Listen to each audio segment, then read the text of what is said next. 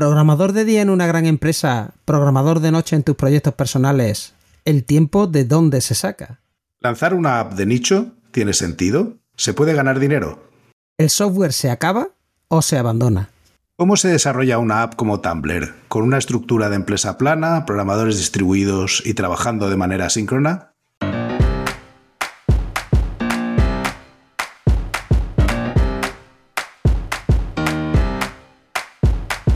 Bienvenidos a Unicode U00D1. El podcast para desarrolladores móviles y no tan móviles patrocinado por MongoDB. Yo soy Diego Freniche. Y yo soy Jorge Ortiz.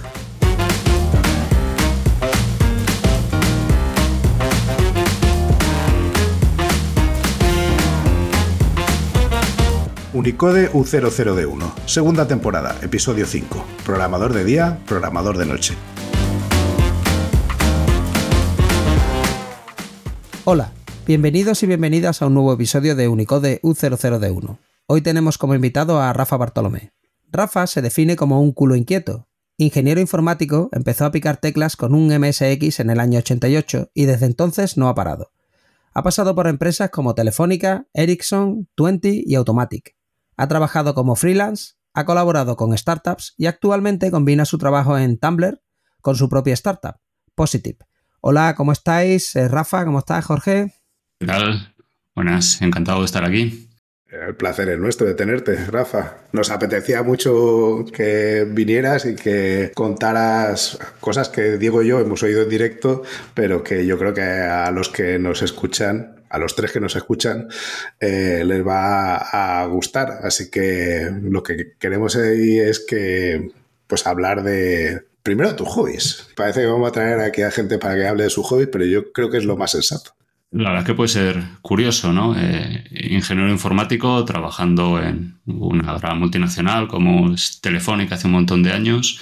Descubrí estos cacharritos móviles donde se podía programar y hacer cositas y me di cuenta de que, de que uno de mis hobbies, que es el, es el karting, yo cuando era un poco más joven competía en car, ahora solo doy vueltas en un circuito lo más rápido que puedo, que no es mucho, me di cuenta de que para carburar el car pues hace falta cierto conocimiento técnico y que ese conocimiento se podía automatizar y meter en una app el año 2009, yo era desarrollador de Java por aquel entonces, empecé a tocar un poco de Android y dije, bueno, pues vamos a probar si podemos combinar tanto mi hobby como, como piloto de cars con mi hobby como programador aficionado en mis ratos libres para hacer una pequeña, una pequeña app. Esa app se llamó CarMax, que primero salió en Android, a principios de 2009, más o menos. Obviamente no se vendió absolutamente nada, y empecé un poco pues a, probar el mundo iOS, que por aquel entonces para mí era el, reverso tenebroso.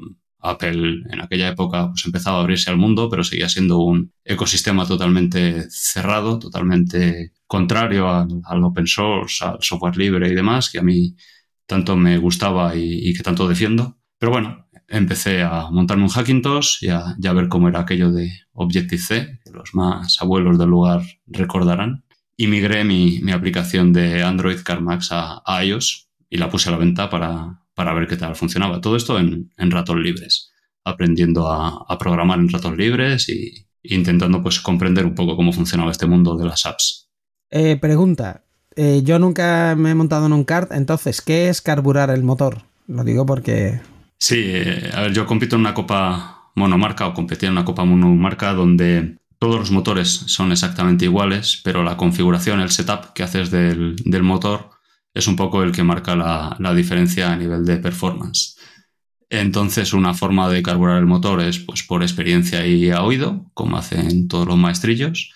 Y la otra forma pues, es siguiendo unas fórmulas matemáticas que en función de la densidad del aire, la, la cantidad de oxígeno en el aire, la temperatura y demás, pues calculan, creo que se llama constante esquiométrica o algo así del motor, que es el punto perfecto de partes por millón de gasolina, aceite y oxígeno que entran al motor para explotar, básicamente. Entonces estos cálculos les puedes hacer a mano, les puedes hacer a ojo, les puedes hacer con una hoja de cálculo o pues tener una aplicación que se conecte a, a, un proveedor de datos meteorológicos, use el barómetro de dentro del teléfono y en función de la localización del circuito te proponga cuál es la mejor configuración para tu motor.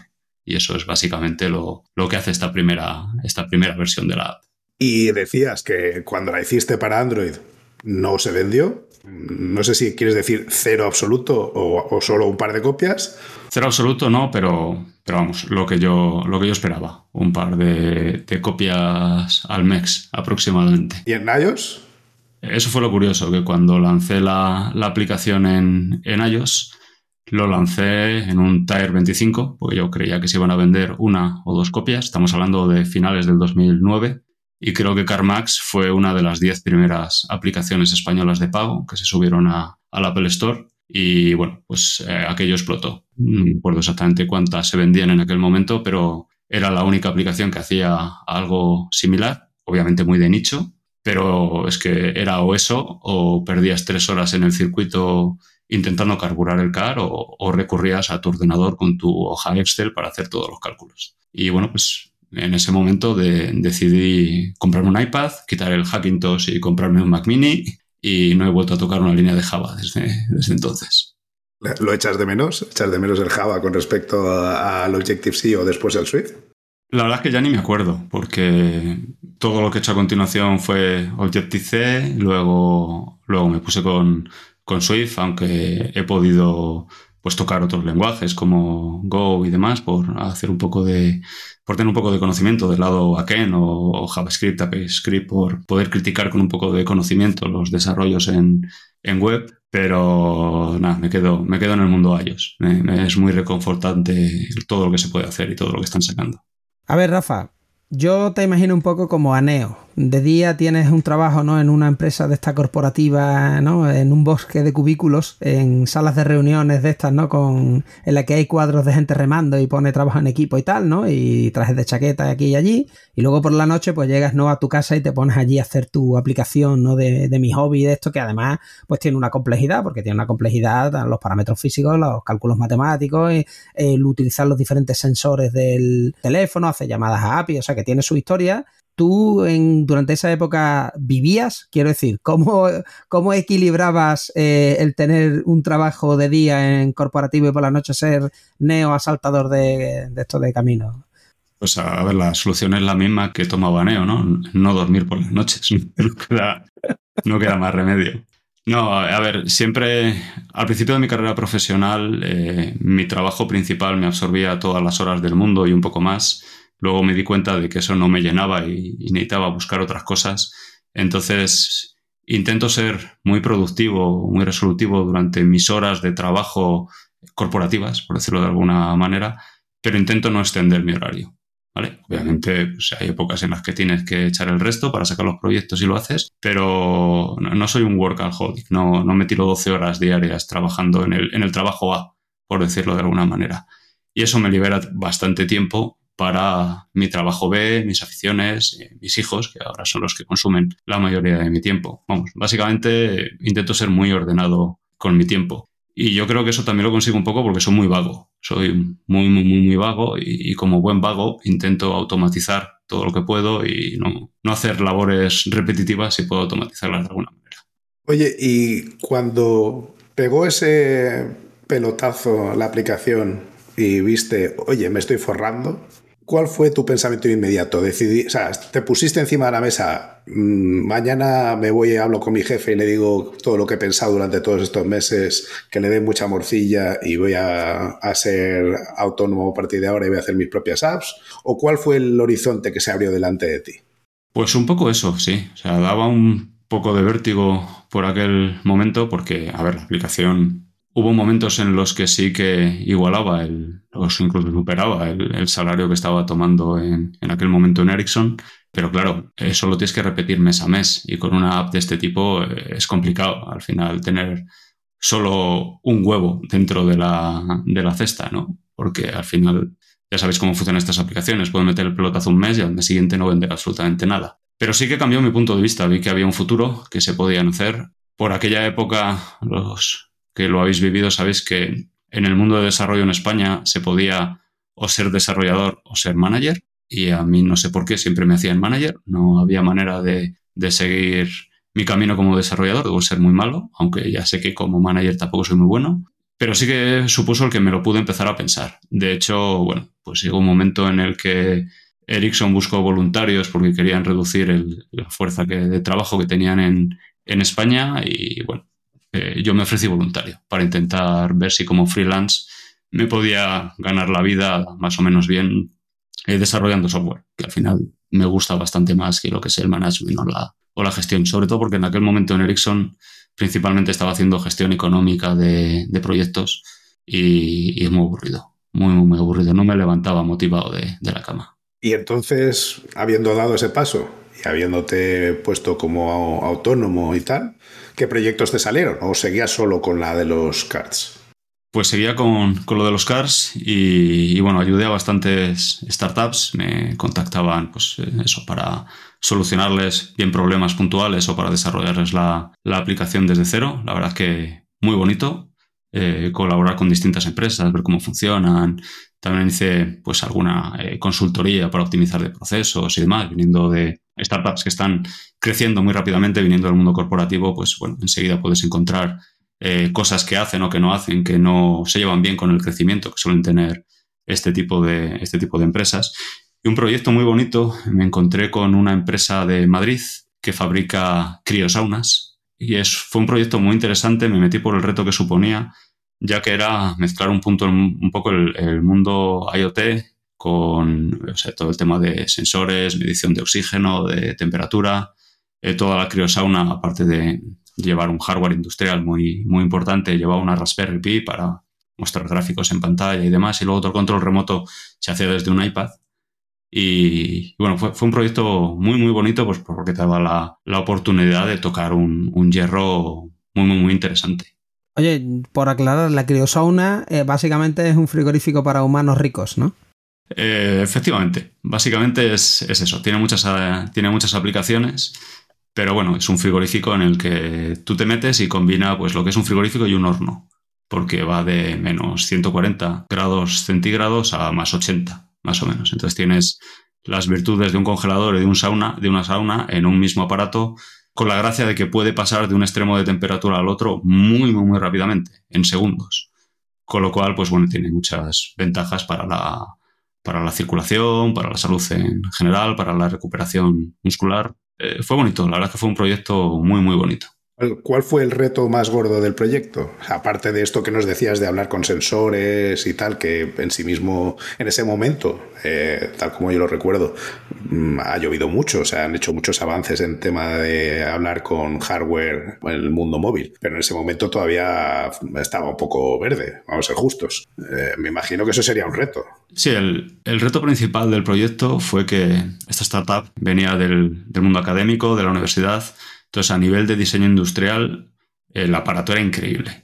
O sea, increíble cómo lo habían montado, tanto desde la parte industrial de, bueno, pues que tienes un tanque de nitrógeno líquido, que tienes unos calentadores y demás, cómo lo habían montado todo a, nivel de seguridad como a nivel de diseño, de diseño estético, porque habían pensado que esto podría servir eh, tanto para centros estéticos, pues para dejar tu piel más lisa y tersa, como para centros deportivos, pues para todo el tema de recuperación muscular, oxigenamiento de sangre y demás. Entonces, eran muy diferentes a la competencia por esa parte, ¿no? Porque industrialmente estaba muy bien construido el aparato y además era bonito. No te metías en un frigorífico, sino que te metías pues como en una cabina de belleza. Pero habían considerado que el software era un poco commodity. Entonces a mí básicamente me llamaron, pues porque habían cogido a dos personas sin ninguna experiencia en el mundo del desarrollo de software a picar el, el código y, bueno, la, máquina tiene como un pequeño ascensor cuando te montas dentro para que tu cabeza quede fuera de la, máquina y no esté tan expuesta a, los gases del nitrógeno líquido. ¿no? Y bueno, pues haciendo una demo a inversores, metieron una modelo dentro de, la máquina y el, sensor de, carrera del ascensor no, no funcionó y la chica pues subió un metro y medio por encima de lo que era el, el tope de la, de la cabina y tuvieron que buscar una, una escalera para bajarlo. Entonces el, reto técnico fue rehacer todo el software de, control pues para tener sobre todo unos niveles de seguridad muy muy importantes. A principio de Robocop, de suelte el arma La he soltado, sí. Que, las cosas son más, más complicadas de lo que al final mm. parecen en, ¿no? Sube, que el sensor te marcará la altura a la que tienes que parar. Ya, pero ¿y si no? Efectivamente. Y el reto fue eso, eh, rehacer absolutamente todo en, en tiempo récord, porque ya estaban empezando a distribuir las, las cabinas a, nivel mundial. Y luego, pues todo lo, lo que es la, la gestión de, de la distribución de actualizaciones y la de corrección de errores en cabinas que están pues por todo el mundo y que normalmente pues no tienen una, una conexión dedicada. Yo creo que ese fue el mayor reto. Entonces, en esa época tú estabas como freelance y estabas pues ayudando a diferentes startups, entiendo. Seguías trabajando con CardMax Pro, ¿no? Y hacías la aplicación esta de la criosauna. También dabas formación, si no recuerdo mal. Sí, di algo de formación. Lo que pasa es que eh, conocí a un montón de formadores por aquella época y descubrí que se me daba muy mal. Muy, muy, muy, muy mal. Por aquella época empecé a moverme por comunidades, principalmente la NS en Madrid, que a mí me cambió prácticamente la vida porque formó un, grupo de apoyo bestial para pues, gente con mis mismas inquietudes, con mis mismos problemas, donde aprendí mucho, donde intenté colaborar en la manera de lo posible y, y fue una, una, experiencia muy bonita. De hecho, bueno, seguimos moviéndola en ese Coder Night Madrid porque, porque consideramos que este tipo de, de comunidades merecen la pena. Y, y, yo aquí en este momento combiné, eh, al entrar en las comunidades, descubrí una, una conferencia de iOS súper bestial en, en, Logroño, la NS Spain, y allí conocí al, al equipo de desarrollo de iOS de 20 y, y, vamos, me pareció increíble lo que estaban, lo que estaban haciendo en ese momento en en Twenty intenté, intenté trabajar con ellos y bueno, pues al cabo de unos meses y un montón de, de entrevistas conseguí, conseguí entrar en Twenty a, a, aprender principalmente y bueno, mientras tanto lo seguí compaginando con, con trabajar con startups y, y seguir con CarMax, con mi, propio, con mi propia aplicación. Y por cierto, nosotros tenemos un episodio en el que hablamos de la de cómo montar una conferencia y bueno, vino Luis que es el que organiza, uno de los dos que organiza la NS Spain por si lo queréis escuchar está en la primera temporada. Pero yo tengo preguntas. ¿Tú entras en, en Twenty a aprender a aprender qué? Si ya has hecho la aplicación de los coches, has hecho la criosauna del tal, entonces esto es como ¿Qué, aprendiste tú en Twenty? ¿O ahí volviste a, la corporación de trajes de chaqueta o esta ya era una empresa grande diferente? Twenty en aquel momento era grande, ya, ya la habían comprado eh, Telefónica, pero seguía funcionando de manera totalmente autónoma. Entonces era una gran startup, todavía funcionaba como el modelo, el modelo startup. Y cuando entré, yo entré creyendo que sabía algo y me di cuenta de que no tenía ni puñetera idea. Siempre me he considerado un, desarrollador eh, muy resolutivo, ¿vale? Eh, de hecho, creo que eso es lo que más eh, aporto a las empresas y proyectos por los que he pasado, ¿no? Que consigo solucionar los problemas, consigo llegar a resolver, a hacer las features o a, resolver el problema final que los usuarios tienen, pero no me considero buen programador. mi código no es limpio, mi código no es fácil de leer, no es académico, por decirlo de alguna manera. Funciona, pasa los tests, eh, resuelve el caso de uso, pero sé que es muy mejorable. Y ese es muy mejorable a lo largo de los años, pues me ha llevado a, intentar mejorar. Y lo que yo descubro en, en Twenty es que lo que yo hasta ese momento creía que era pues, un código bueno, eh, que solucionaba el, el, problema y demás, pues, pues no era mantenible, eh, no era testable, no escalaba cuando te juntas con 14 o 15 desarrolladores, como llegamos a ser en el equipo de ellos de Twenty, ves que es necesario adaptar una, serie de patrones, una serie de metodologías, eh, que tú no haces test porque tu, código funciona, porque nadie entrega código que no funcione, todo el mundo hacemos código que funcione.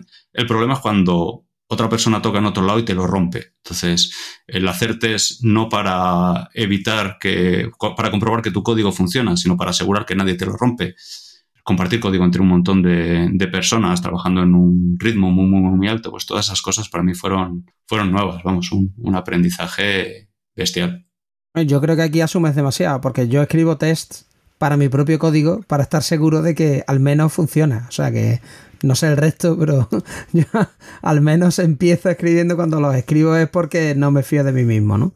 Bueno, y, y cuando aprendiste a usar esas metodologías y, a seguir esos procesos, ¿eso ¿te ha reportado eh, algo en, tu desarrollo personal? Me refiero, en las aplicaciones que has hecho a posteriori de, trabajar para Twenty, tú a nivel personal sigues empleando esas metodologías o al menos una versión aplicada al volumen de la aplicación en la que estás trabajando?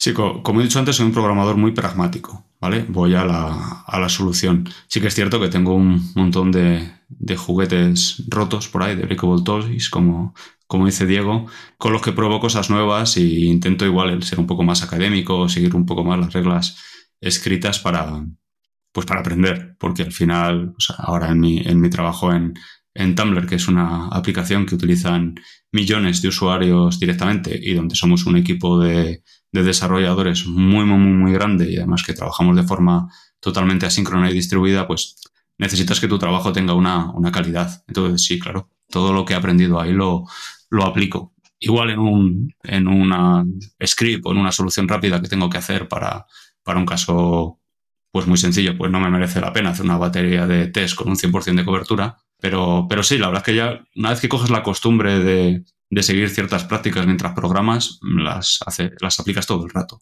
En esta época en Twenty, eh, ¿también continuabas haciendo trabajo de día y de noche? Eh, ¿O ya habías aquí abandonado la parte freelance? ¿O hubo una época de solapamiento? O sea, ¿aquí seguías siendo neo asaltador de camino? Sí, sí, siempre. Eh, la verdad es que es algo que no, que no he parado nunca. Eh, aunque sí que es cierto que en el 2016 nacieron mis mellizos y tuve que bajar el ritmo. Era imposible. Consumieron y siguen consumiendo mucho tiempo. Eh, y aparte que quiero estar con ellos, es, tiempo de calidad que quiero, que quiero emplear con ellos. Entonces, pues mis noches se han acortado mucho. Ya no tengo tanto tiempo para ir mirando cosas, pero sigo mirando cosas. Entonces, dejé de hacer trabajos de freelance. Sigo trabajando con CarMax Pro. Es una aplicación que sigue estando en, el App Store y sigo manteniendo cada vez que sale un dispositivo nuevo, pero vamos, no, no lleva mucho mantenimiento. Sigue escrita en Objective-C, no he migrado nada a Swift y sigue funcionando bien, compila en 17 segundos, así que toco poco de la, de la aplicación porque al final el algoritmo sigue siendo el mismo, los motores no han cambiado. ¿Y qué proyectos tomaste después? una vez que ya dices que Max Pro ya no tomaba mucho tiempo, eh, el resto de proyectos de freelance los habías cortado. ¿Cuál fue el siguiente proyecto en el que te metiste? Pues la verdad es que decidí descansar un poco y, bueno, pues centrarme en mis hijos y, en mi carrera profesional, eh, en aquel momento en Telefónica. Pero vino un amigo, un ex compañero de, universidad, con una idea de que quería montar una startup y quería pues un punto de vista tecnológico, a ver si la idea que tenían ellos en mente pues era factible, se podía realizar desde un punto de vista técnico. Y bueno, pues me engañaron. El, proyecto me, gustó, eh, suponía montar una infraestructura entera en, en backend, algo que no había hecho nunca y, y en aquel momento consideraba que me podía aportar mucho a, a mi currículum eh, profesional, ¿no? Toda la vida trabajando desde, desde el frontend, quería, quería tocar un poco de back, precisamente para luego con mis compañeros de, de back pues poder hablar un poco más de tú a tú, ¿no? Entender su problemática, eh, por qué hacían las APIs de una determinada manera, cómo se hacían las, las llamadas, cuando te dicen, no, no, esto no lo puedo cambiar, pues entender un poco el, el porqué de eso. Y además, pues ya puestos, como era un greenfield y había que hacerlo todo de cero, pues me metí en Google Cloud, Kubernetes, aprendí Go, vendí tanto microservicios, bases de datos distribuidas, pues bueno, para no aburrirme y para seguir sin dormir por, por las noches. De esas ideas surgió Positive, que es la startup con la que estoy colaborando ahora, que bueno, soy cofundador y, y CTO y digo CTO, pues por decir algo, pues en realidad soy hombre orquestas, soy la parte que lleva toda, toda la parte de, infraestructura y la aplicación de iOS y luego, bueno, pues hemos necesitado ayuda tanto para acabar la aplicación de iOS como para hacer el, el frontend web o, la aplicación de, Android porque a mí ya no, ya no me, lleva, no me daba la vida. Bueno, pero es un elefante muy grande para cortarlo a cachitos. Quiero decir, has puesto encima de la mesa unas cuantas cosas. Eh, yo soy consciente de que además había alguna más, pero eh, microservicios, para quien está hablando de arquitecturas normalmente de aplicaciones móviles, en sí mismo es un reto. Eh, el lenguaje Go es bastante distinto a lo que estamos acostumbrados tanto en el mundo de Objective-C como en el de Swift. Kubernetes es otro rollo con respecto a cómo se arrancan aplicaciones en el mundo móvil. ¿Cómo rompiste ese elefante en pedacitos para comértelos? Uf, pues, eh, pues trocito a trocito, sí. Yo creo que empecé un poco por entender un poco la, filosofía de microservicios y demás, ¿no? Un poco cómo funcionan, cómo se estructuran y, toda esta parte. Kubernetes, o sea, empecé con Docker, lo salté a Kubernetes cuando ya empezó a escalar un poco, un poco todo. Al final, pues leyendo mucho, unos cuantos libros y muchísimos, muchísimos posts en, en Internet. Eh, encontré varios proyectos de ejemplo de cómo comunicar microservicios entre sí casi todo estaba hecho en Go, digamos que la mitad en Go, la mitad en Rust, eran los, los dos lenguajes que, estaban surgiendo. Empecé con Go prácticamente porque me vi la sintaxis y es que Go es un lenguaje que en un fin de semana si te pones te has aprendido la sintaxis. Es muy simple, muy, muy simple. Ahora bien, eso es la sintaxis. Dominar Go eh, son varios años de, de práctica. Ser un lenguaje de relativo bajo nivel se pueden hacer muchas cosas y es fácil romper cosas. Entonces, no me considero ningún experto en Go, sé lo mínimo pues para acceder a una base de datos, hacer un, CRUD, comunicarme con otro microservicio y exponer una, una llamada a un API, poco más. Yo diría que eso no está mal, ¿eh? Digo que no os dejéis lo más importante, lo más difícil de todo este proceso de aprendizaje, que es ver cómo cambia la Google Cloud Console cada semana y aprender dónde está ahora lo que estaba buscando antes, que ya sabías dónde estaba, pero que lo digo porque eso es terrible. Pues tengo una solución muy sencilla para eso. Eh, como soy muy vago, en, prácticamente no lo utilizo. Tengo scripts para absolutamente todo. O sea, tengo un make inmenso de desplegar base de datos, aplicar parche, arrancar servidores, parar servidores. no, no me aprendo los comandos de memoria. Y, y eso que llegasteis a montar, que pusiste pieza sobre pieza para que funcionara, eso ha resultado ser ahora mismo un producto comercial y esa empresa está dando acceso a eso. ¿Te lleva mucho mantenimiento de esa infraestructura y de eso o estás delegando esa parte del mantenimiento en otra gente de la empresa? A ver, ahora mismo estamos en un momento en el que la versión 1 del producto está, está hecha y bueno, pues estamos viendo cómo continuamos con la empresa. Eh, creo que tenemos una solución muy bonita a un problema, que es la, gestión de, experiencia de empleado dentro de, dentro de empresas. ¿no? Consideramos que las empresas tienen un, punto ciego importante, que es que no saben cómo están sus, sus empleados, si están contentos, si no están descontentos o, cómo están. Y nuestra, nuestra aplicación, pues creemos que puede solucionar un poco este problema, ¿no? dando visibilidad al Departamento de Recursos Humanos del estado de su fuerza de, de trabajo, ¿no? De, del employee experience que está, que está muy de moda últimamente. Entonces el producto está ahí. Tenemos una versión V1 que funciona, pero somos tres socios que hemos financiado toda la startup con nuestros propios medios y a partir de ahora pues necesitamos empezar a conseguir clientes, empezar a escalar o, o encontrar pues algún socio tecnológico que nos, que nos ayude a llevar esto al, al siguiente nivel. Entonces el tiempo que me lleva a mí pues es eh, muy poquito, mantenimiento correctivo, porque seguimos encontrando algún problemilla y, hay que, bueno, pues ya sabéis que el software nunca se acaba, se abandona. Entonces me lleva muy poco tiempo. Y lo bueno es que está todo muy, muy, muy automatizado. O sea, tengo, de hecho, aquí una Raspberry Pi que controla todo el clúster y con dos comandos lo arranca, lo para, lo monitoriza y en realidad no, no me lleva mucho más, mucho más tiempo. Pues ahora con ese tiempo que te sobra, ¿qué vas a hacer? O sea, porque como ya esto está controlado y no hay que... Hay más proyectos a la vista, Rafa.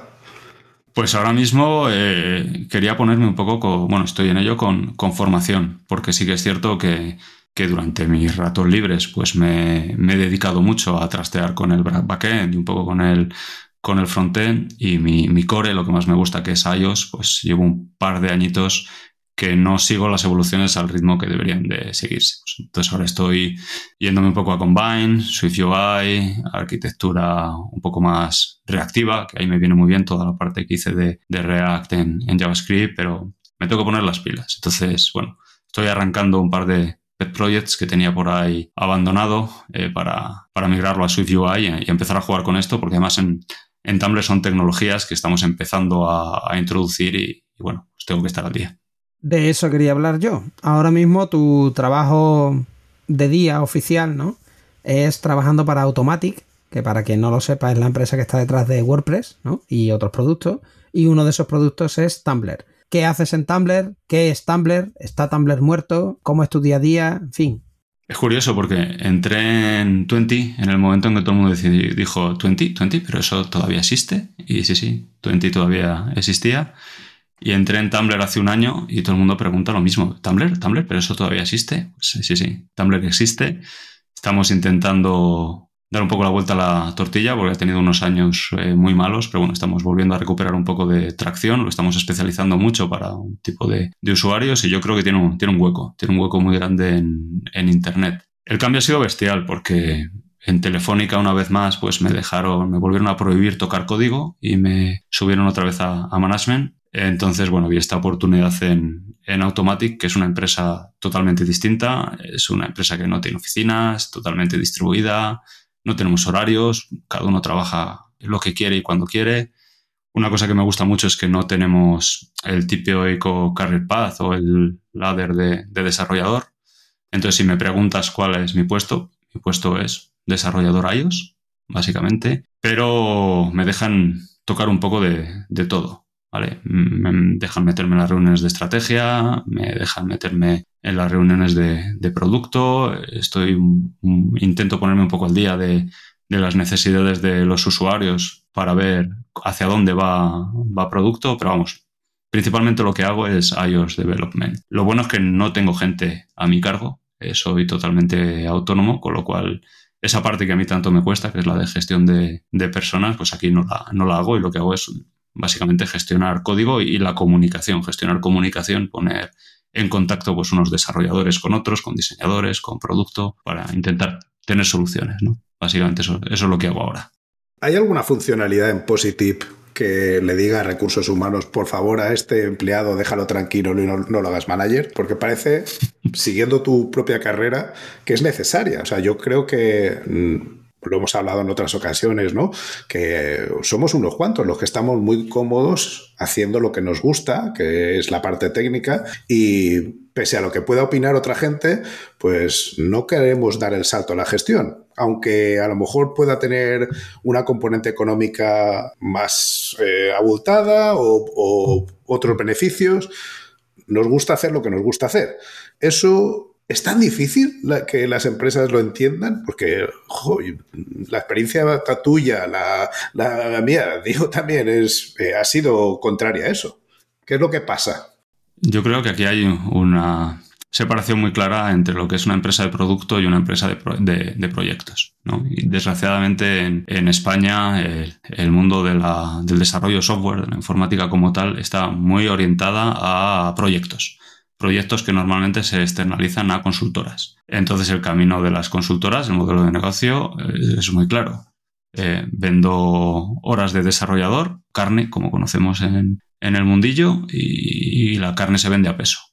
Entonces ahí lo que te interesa es que el coste de los desarrolladores sea lo más bajo posible, con lo cual los sueldos de los desarrolladores son relativamente bajos, mientras que los sueldos de los que hacen la gestión del proyecto o la venta del proyecto sobre todo, pues son bastantes más altos porque al final son los que traen las alubias al plato. ¿no? Sin embargo, en las empresas de producto es un poco al revés. La dirección del proyecto o la gestión eh, aporta, obviamente aporta, pero en realidad es el desarrollo el que trae las, lentejas al, plato. Te interesa tener un equipo de desarrollo interesante, potente, para poder desarrollar las funcionalidades que tus usuarios van a consumir. Entonces, en el primer esquema, si quieres ganar más dinero como desarrollador, no puedes, te chocas con tu techo de, de, cristal, que la verdad que todo el mundo conocemos. Es muy difícil encontrarse en España, aunque por suerte está cambiando desarrolladores de más de 40, 45 años o sueldos de más de 45, 50 mil euros de desarrollo, de gente que no haga nada de gestión, eh, mientras que los managers obviamente tienen unos sueldos mucho más altos.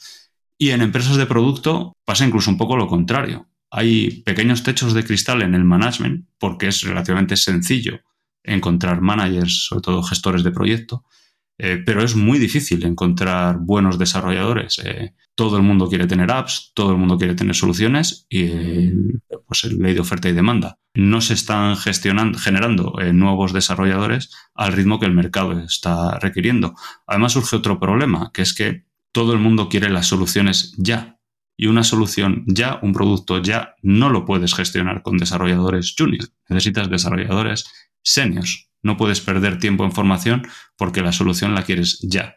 Y desarrolladores seniors no hay.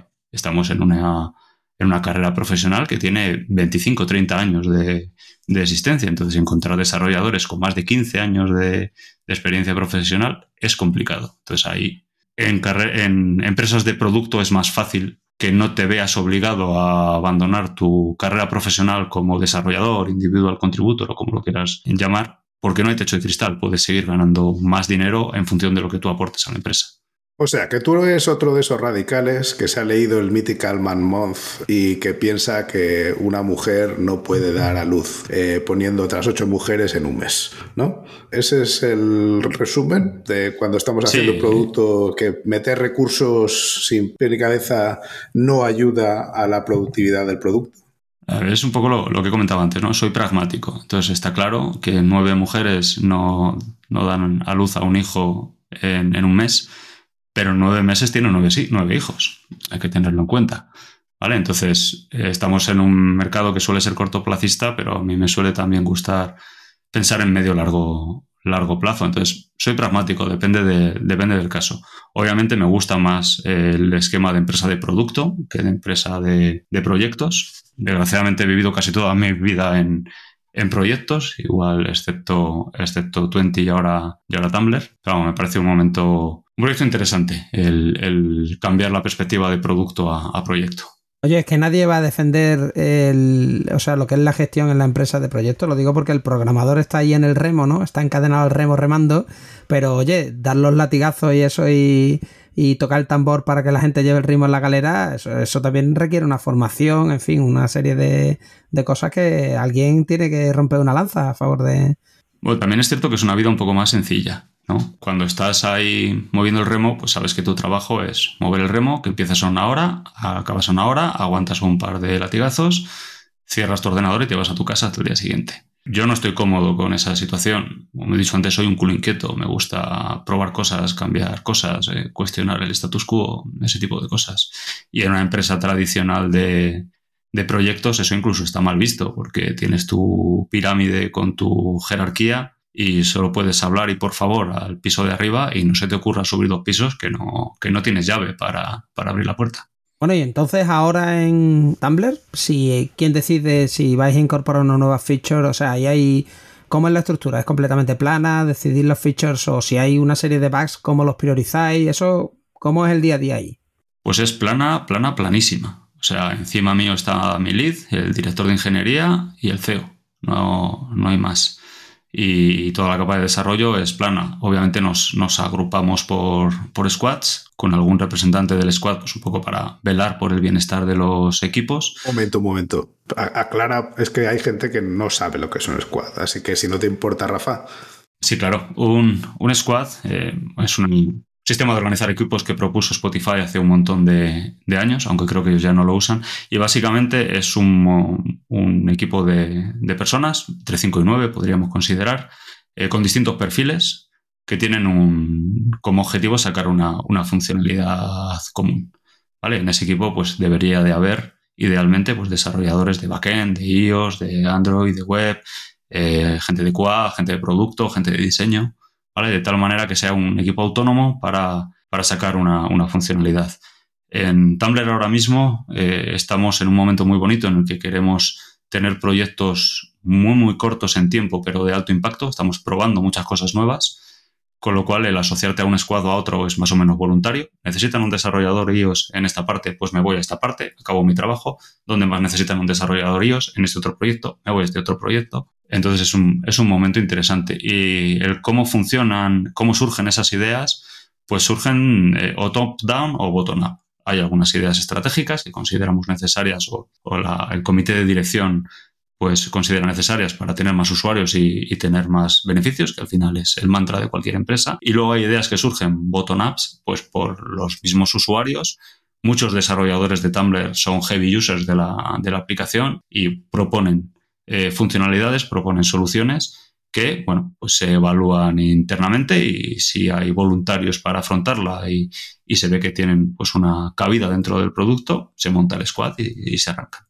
Entonces, ese, digamos, capacidad de decisión que, hay internamente ¿Tú la consideras más productiva que cuando las cosas venían dictadas de, desde una jerarquía y se decidía a priori en forma a lo mejor de cascada el proyecto completo? ¿O depende?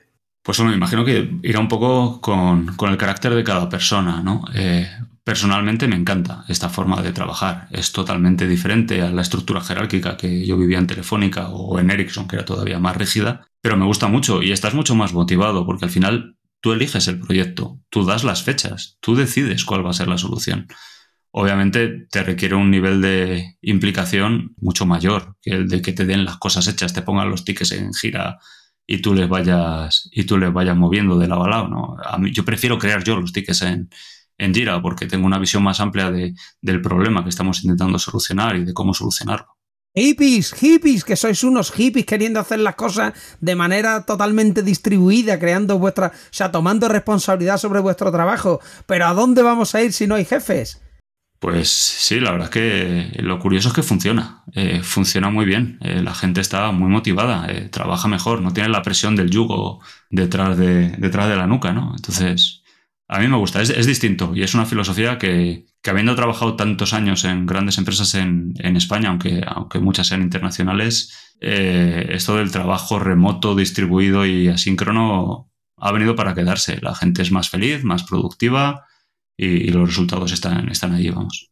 Pues no sé si hay alguna cosa que tengas prevista en tu futuro cercano que quieras compartir, ¿Hay algún lenguaje que vayas a probar, alguna cosa que digas, esto, aparte de ponerte al día que nos contabas en iOS, que siempre está bien, eh, algo que tengas en la recámara, pues eh, a ver, como siempre una pila de libros por leer, una pila de artículos eh, por revisar y un montón de pet projects con los que jugar, pero nada, nada muy, muy definido. Vamos, eh, quiero seguir impulsando Positive. Le hemos dedicado tres años de mucho esfuerzo. consideramos que, que, tiene un hueco en el mercado y estaría bien que, que saliese adelante. Y luego, pues, pues eso, para avanzar profesionalmente, aumentar mis, mis conocimientos, ser mejor desarrollador y luego también dar un poco a la, a la comunidad, ¿no? Como os he comentado al principio de la charla, eh, entrar en este mundo del desarrollo de iOS y de mobile fue mucho más sencillo gracias a,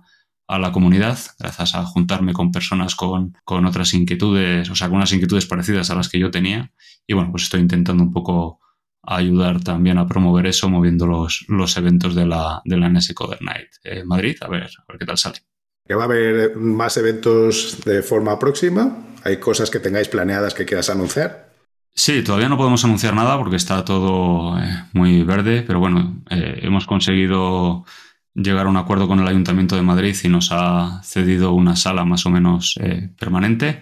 Así que la idea es el, tercer miércoles de, cada mes, de 7 a 9 más o menos, pues dar una, una charla, un taller o algo referente a la, a la comunidad. Así que, bueno, luego pondremos los, los enlaces al, a la comunidad y, tanto si quieres dar una charla como si quieres meterte un poco en el mundillo, da exactamente igual el nivel de conocimiento que tengas y si no has tocado una línea de código en tu vida o, o si eres el mayor experto mundial, estás, estás invitado. Fijaros el nivel que puede ir hasta yo. ¿eh? Yo creo que hemos pegado un recorrido bonito. Desde luego, para mí es muy ilustrativo y, me encanta oírlo. Muchas gracias, Rafa, por habernos dedicado un ratito y ya sabes dónde estamos. Muchísimas gracias por la invitación. La verdad es que es un placer escucharos cada viernes. Muchas gracias. Gracias. Hasta luego. Si tienes una app y quieres añadirle la capacidad de sincronizarse entre dispositivos sin tener que hacerte un máster de programación de backends, prueba Realm SDK. Gracias por escucharnos. Si te ha gustado y quieres que podamos crear nuevos episodios, te pedimos que nos ayudes a difundir este podcast. Puedes decírselo a tus compañeros, retuitear cuando anunciemos nuevos episodios, suscribirte para que se descarguen los nuevos episodios automáticamente, o todavía mejor, puedes ponernos una valoración espectacular en tu plataforma de podcasting. Si tienes sugerencias sobre cómo podemos hacerlo mejor, propuestas de invitados o contenidos, ponlo en un tuit mencionando a Diego, arroba de Freniche, o a Jorge, arroba JD Ortiz. Te recomendamos atender a los meetups de Realm, tienes el enlace en la descripción, y si tienes dudas sobre Realm o MongoDB, Puedes participar en los foros. Si podemos aportar algo a tu comunidad, estaríamos encantados de atender a vuestros eventos, podcasts, conferencias o meetups. Por último, queremos recomendarte nuestro podcast hermano en inglés, The MongoDB Podcast, presentado por Michael Lynn y en el que se entrevista a desarrolladores, emprendedores y empresas. Lo tienes disponible en las principales plataformas de podcasting. Esto es todo por este episodio de Unicode U00D1 Podcast. Hasta la semana que viene.